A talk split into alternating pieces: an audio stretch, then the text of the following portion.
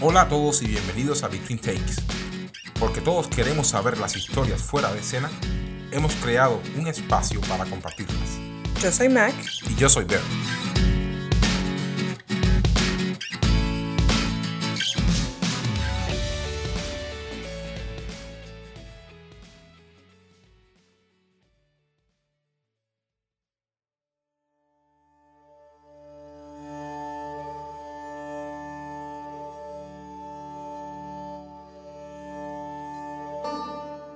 En el episodio de hoy estaremos conversando con un talentoso artista que a través del instrumento que toca busca traer a la palestra propuestas más contemporáneas que mezclan sonidos folclóricos regionales con un lenguaje vanguardista. Antes de comenzar queremos recordarles nuestras redes. Pueden encontrarnos en Instagram, Facebook, Twitter y YouTube como Artistnator. Buscamos reconocer individuos que transformen el arte en una forma extraordinaria de comunicar ideas, emociones y estilo de vida.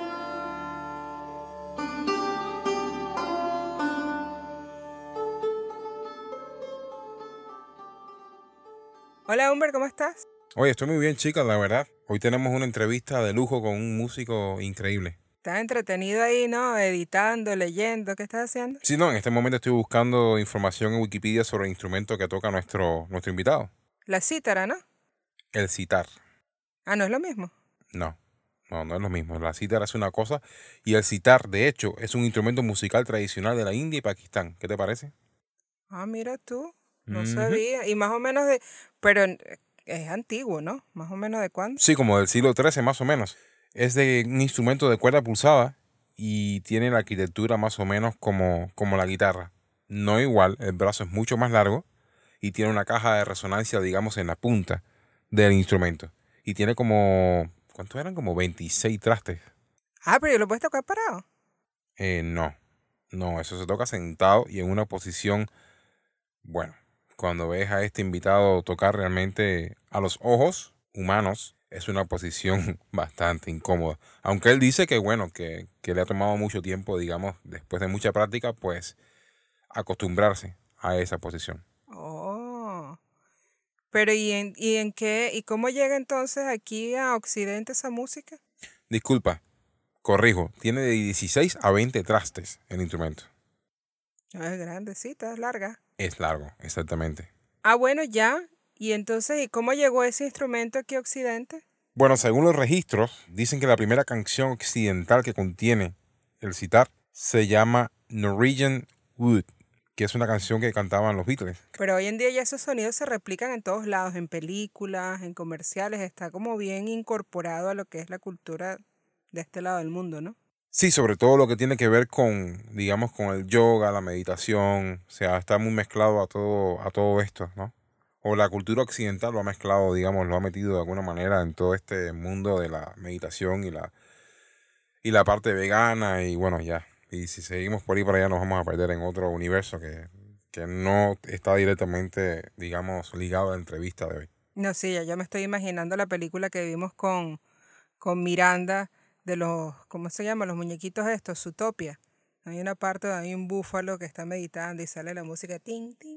Sí, se asocia bastante, se asocia porque, bueno, viene de allá y, todo esto del yoga también, por supuesto, viene, viene directamente de, de la India. Bueno, pero me imagino hablaremos un poco más de lo que es esta influencia trascendental en lo que es la persona de, del músico como tal, ¿no? Del artista. Sí, sí, sí, exactamente. Hablamos mucho más de lo que es su, ah, su percepción con lo que está pasando, digamos, culturalmente en Miami y también un poco él nos cuenta cómo fue su comienzo con este instrumento, cómo fue que apareció en su vida y bueno, cómo ha influido este instrumento en su vida también, por supuesto.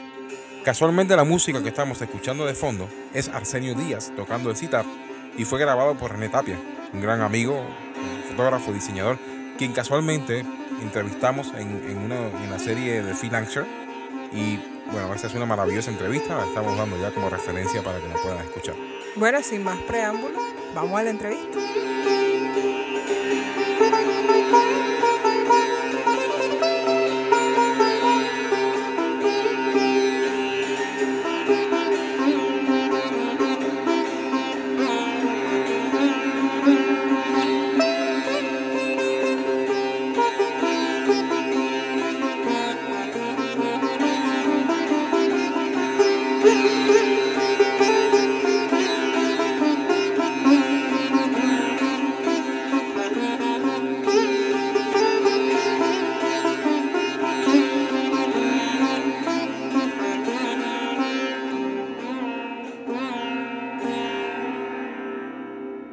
Hola Arsenio, gracias por aceptar la invitación a estar con nosotros en Between Takes para De verdad que es un placer y un honor estar en tu casa, Bella. Me encanta, la verdad. No, gracias a ustedes por esta oportunidad y por el proyecto que están haciendo, que es magnífico. Yo sé, Arsenio, bueno, por supuesto que eres cubano. la primera vez que te vi eh, con el citar, creo que, bueno, hace ya un tiempito, ha llovido bastante, ¿no? Tú sabes que nunca ubiqué, nunca pensé que eras cubano, pensé que eras de otro, cualquier lugar menos cubano. Sí, es algo que a veces choca a la gente, sí, verme a mí, un cubano, tocando citar. Pero imagínate tú, ¿qué habrán pensado los, los chinos cuando vieron a un mulato tocando la corneta china en la, en la conga santiaguera? Sí, es bastante poco común, pero bueno, aquí estoy. ¿Hace cuándo saliste de Cuba y qué significó para ti dejar la isla? Yo salí de Cuba en el 2005 y para mí fue algo así como que abríseme las puertas por cómo es estar en Cuba, que uno siempre está así, todo está bloqueado, no tienes acceso a muchas cosas. Y llegar aquí me dio la oportunidad de, de conocer un mundo que ni me imaginaba. Un mundo artístico, sí, que Cuba no llega, mucho arte que hay aquí en todo el mundo que a Cuba no llega. Sí, fue algo como una bendición, diría yo. O sea, eh, mucho más acceso, digamos, a la, a la información por la parte cultural, sobre todo, me imagino que fue todo un despertar, ¿no? Eso fue lo que más me impactó, conocer y tener acceso a, arte, no solo a música, sino a cosas de, teatro, de, cine, que en Cuba me hubiera sido imposible tener acceso. Eso mismo de estudiar y citar, en Cuba me, era imposible. Y gracias a que pude salir de ahí, entonces pude lograr mi sueño de, de estudiar ese instrumento. Me acabas de responder la próxima pregunta, casi, casi, casi y es ¿dónde estudiaste música? Yo estudié música en la Félix Varela, Instituto de Superación Profesional, creo que es como se llama. Ahí estudié guitarra clásica, después tuve un curso de música electroacústica, gracias al compositor Calixto Álvarez, que sí, que me abrió las puertas a ese, ese mundo.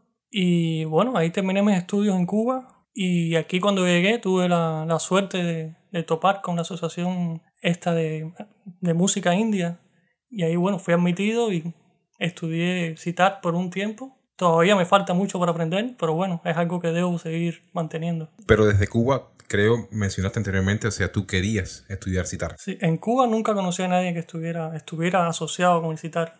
Y desde niño siempre como que me atrajo, sí. Imagínate tú, las cosas de la India. Desde niño cuando primero te dicen en la escuela, ¿no? Que Colón, cuando llegó al Caribe, nos llamó indios. Pero ¿cómo que indios? Y entonces esa cosa, y también decían, cuando tú tenías un plato rico de, comida, estoy faisán de la India. Y esas cositas me fueron despertando el interés y después yo leía mucho las cosas de, de Salgari, de Sandokan, Las Mil Una Noches. Y todo eso me fue despertando. Escuché a los Beatles con citar y muchas bandas que usaban esos instrumentos orientales. Y me fue despertando eso y tratando de buscar y escuchar y hasta que pude llegar aquí y pude por fin tener acceso. Fuiste directo a la, a la fuente. Muy bueno. ¿Cómo nació por ti el amor por recitar? Sea, esa me dice que fue en Cuba, desde Cuba, pero la primera vez que lo tuviste en las manos, que pudiste llegar a él, ¿qué, qué sentiste? Bueno, la primera vez me sentí agobiado. Tener un citar en la mano por primera vez es algo así, tantas cuerdas, ¿cómo hago? ¿qué? Pero para mí el citar yo lo asocio mucho a, a mi espiritualidad también. Sí, hay momentos en que yo lo necesito para mi parte espiritual y hay momentos en que lo toco sí como cualquier instrumento. De hecho, sí, me podrás ver tocar lo mismo blues que conga, que punto guajiro. Sí. Yo me acerco al citar y interpreto según lo que quiera hacer. Pero para mí más bien es algo como espiritual. Si es una conexión que yo tengo con él espiritual más bien. Ser profesional siempre requiere disciplina y también compromiso. ¿Qué cosas has sacrificado tú o has dejado de hacer por recitar? Bueno, he dejado de tener un mejor trabajo quizás, una mejor adquisición económica, porque no quiero abandonar la música, no quiero abandonar el arte. Sí, el arte para mí es una necesidad, si no es algo, no es un lujo, es una necesidad de poderme expresar, de poder decir que lo que tengo dentro. Y eso ha sido las cosas que he tenido que dejar, pero bueno, que no me arrepiento. Si tengo que hacerlo de nuevo, lo haría de nuevo. ¿Existen otros artistas en tu familia? No, hasta ahora yo soy el único que estoy en ese mundo del arte. Cuando llegaste a Miami, ¿qué fue lo primero que te impresionó? En el sentido, digamos, cultural. Bueno, cultural sí me impresionó porque vi, vi mucho, sí. Fue algo demasiado, una catombe de información y de cosas que no sabía por dónde empezar. Y después, ya con el tiempo, me di cuenta que algunas cosas estaban también como parcializadas. ¿sí? Habían cosas que no llegaban a Miami, que deben llegar y debían haber llegado. Pero son cosas que uno se va dando cuenta cuando más se asiente en la ciudad. Tú sabes que existen personas que dicen que Miami ha sido por largo tiempo el cementerio de los artistas. Y ya unas cuantas gente me ha comentado al respecto. Ahora, ¿crees que la ciudad te permite desarrollarte como como artista en las áreas de las artes? Sí, Miami no es un Nueva York. No es un lugar donde tú puedes explotar tanto como quisieras que lo que haces. Tiene sus limitaciones como podría tener cualquier ciudad. Pero también tiene lo bueno de que hay muchos latinos y quizás puedas encontrar un apoyo o una ayuda de esa parte de comunidad latina. Yo creo que es una simbiosis, es como una mezcla de, de cosas positivas y negativas como en todo, que el artista tiene que sufrirlo o vivir o tratar de remar con eso para poder lograr que lo que quiere. ¿Tú crees que sea Miami una ciudad noble como para adaptarse a vivir? Una pregunta difícil porque eso depende con el concepto que tú vengas y lo que quieras hacer. Si quieres vivir netamente del arte desde un principio es bien difícil. Si tienes que pasar primero por un proceso, tienes que pensar en trabajar para poder poner un plato de comida en la mesa. Pero si te esfuerzas y si buscas y sacrificas, yo creo que puedes hacerlo. ¿Cómo es la participación del público en las actividades que involucra la música, eh, especialmente la música que no es comercial o, de consumo masivo? Sí, yo creo que con el paso del tiempo se ha ido acrecentando ese público de la música que hacemos, que hace Michael Hill y que gracias a él estoy en el proyecto ese. Pero sí he visto mucha aceptación y he visto sobre todo en los niños también, cuando hacemos algo para los niños, he visto que a los niños les encanta ese mundo, pero el occidente siempre se ha sentido atraído por el oriente. Sí, yo he visto de hecho cuando ustedes han tocado que ha habido mucha curiosidad. La gente siente, eh, o sea, hispanos, americanos o donde quiera que, que, sea, digamos, la persona que va a verlos a ustedes, siente curiosidad. Siente curiosidad y, es como un impacto para ellos, porque ven a un citar y dice, wow, esto es música de la India pero de repente ven que si toco otras cosas, mezclamos sonidos y, dice, wow, pero ¿qué es esto? Sí, es un impacto para ellos y es algo que es bueno, así, no solo para el oyente, sino para la comunidad. Quizás como que despierten que hay otros sonidos, que hay otras formas de hacer música que pueden ayudarlos. Y, y no lo que los medios quieren que todo el tiempo se consume y se venda. Exacto, sí, no es algo parcializado, es algo que puedes explotar. Las instituciones suelen tener un rol activo para promover siempre las artes y la cultura. ¿Tú sientes que existe suficiente apoyo del gobierno local como para los artistas? Yo creo que el apoyo es según la conveniencia. Si, si ahora lo que está en el boom o quizás lo que económicamente aporta es quizás el reggaetón, es quizás otro tipo de música, quizás hay más apoyo o la gente se focaliza más en apoyar eso. Es muy difícil, es muy difícil llevar adelante un proyecto que no sea comercial. Siempre vas a chocar con, con muros, con trabas, pero yo creo que la vida del artista es eso, ¿sí? es luchar por llevar adelante que lo que quiere. ¿sí? Si no, nunca hubiéramos conocido un Van Gogh, nunca hubiéramos conocido, no sé, un Beethoven o un músico de verdad que se esfuerza por mostrar que lo que piensa, lo que cree y lo que siente. Sabes que siempre ha habido como una especie de, de estigma hacia el artista, especialmente desde la comunidad, digamos, hispana, que siempre dicen, ah, tú eres artista, no, tú eres un muerto de hambre. Y realmente no. Realmente el artista puede llegar a vivir de lo que hace perfectamente como cualquier eh, otro ser humano en la Tierra. Sí, claro, sí. El artista puede vivir de lo que hace, pero eh, no solo de pan vive el hombre. El arte no, yo no creo que deba ser hecho para vivir de él. Sí, el arte es una forma de expresarte. Si puedes vivir de él, felicidades, qué bueno. Pero si no, hay que seguirlo intentando y seguir luchando por eso. ¿Cómo se están moviendo los músicos locales que no están bajo el radar de las disqueras o los canales de televisión? ¿Qué están haciendo? Hay muchos lugares en que los músicos encuentran un apoyo, encuentran un techo para poder hacer su arte.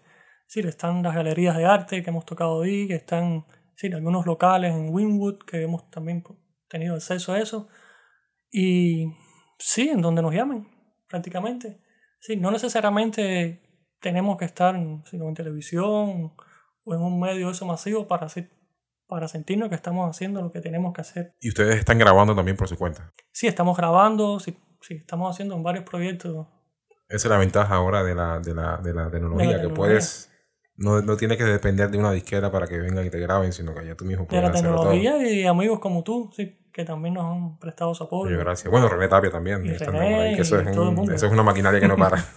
Estamos conversando con Arsenio Díaz, un extraordinario artista y amigo cuyo arte es el de tocar recitar. No se pierdan la segunda parte de esta entrevista porque vienen cosas mucho, mucho más buenas. Vamos a una pausa y enseguida regresamos.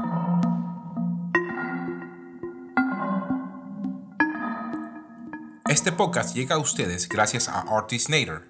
Una plataforma para la difusión de artistas que impactan con su arte la escena local y más allá de sus fronteras.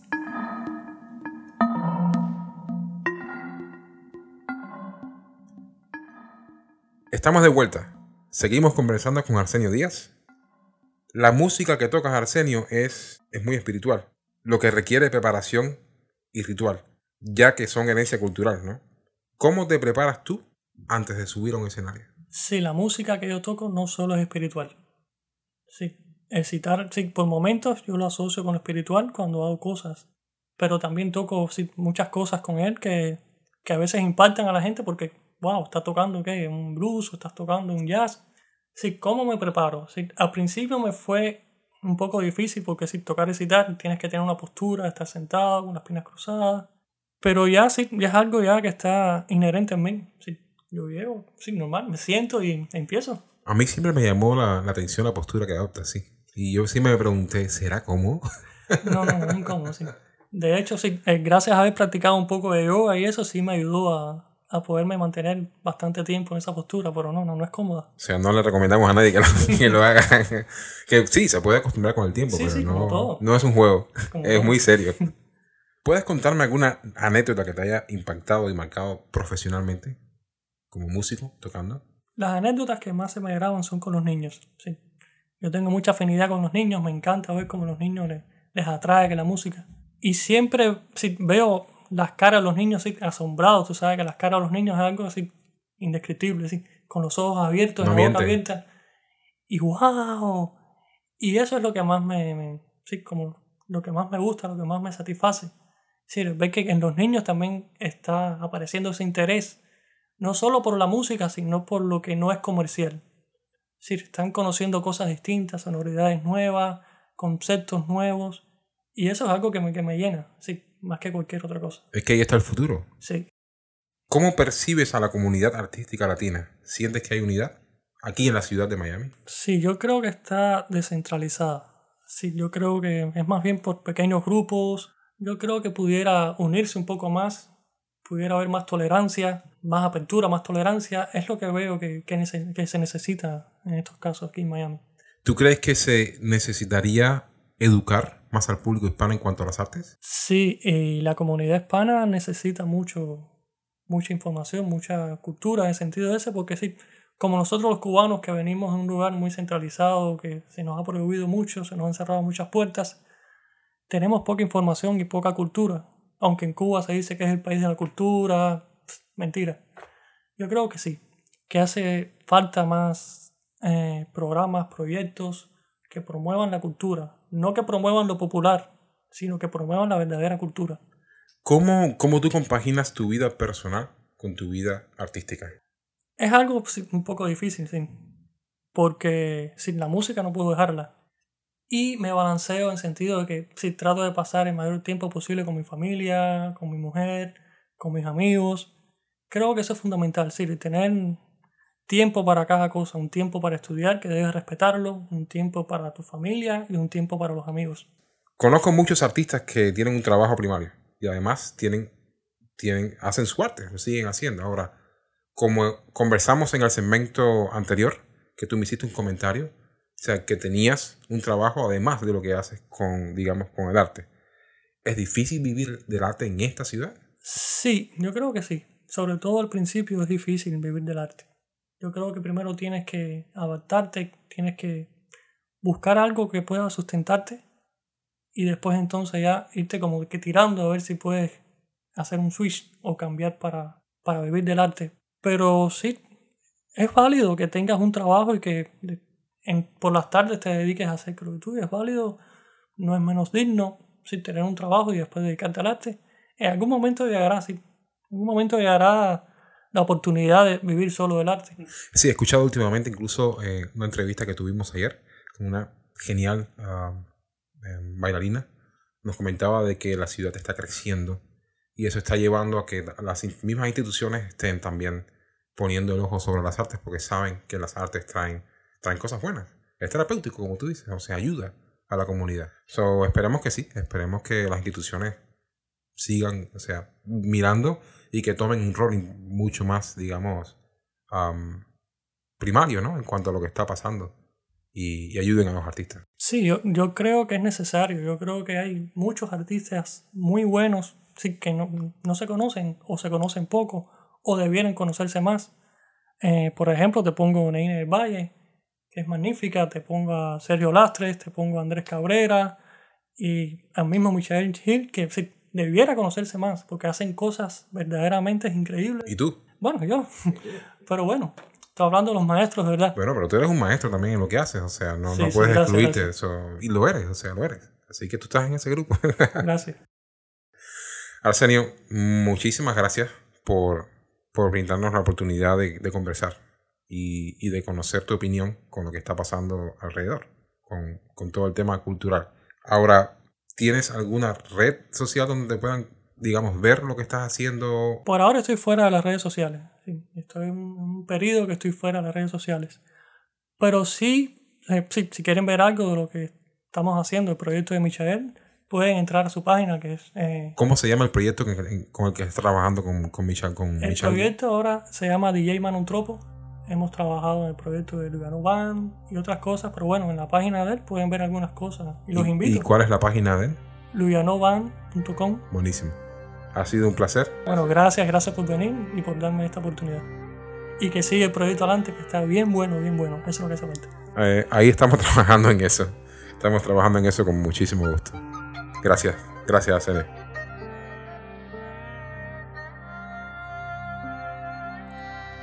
Este podcast llega a ustedes gracias a Artistnator, una plataforma para la difusión de artistas que impactan con su arte la escena local y más allá de sus fronteras.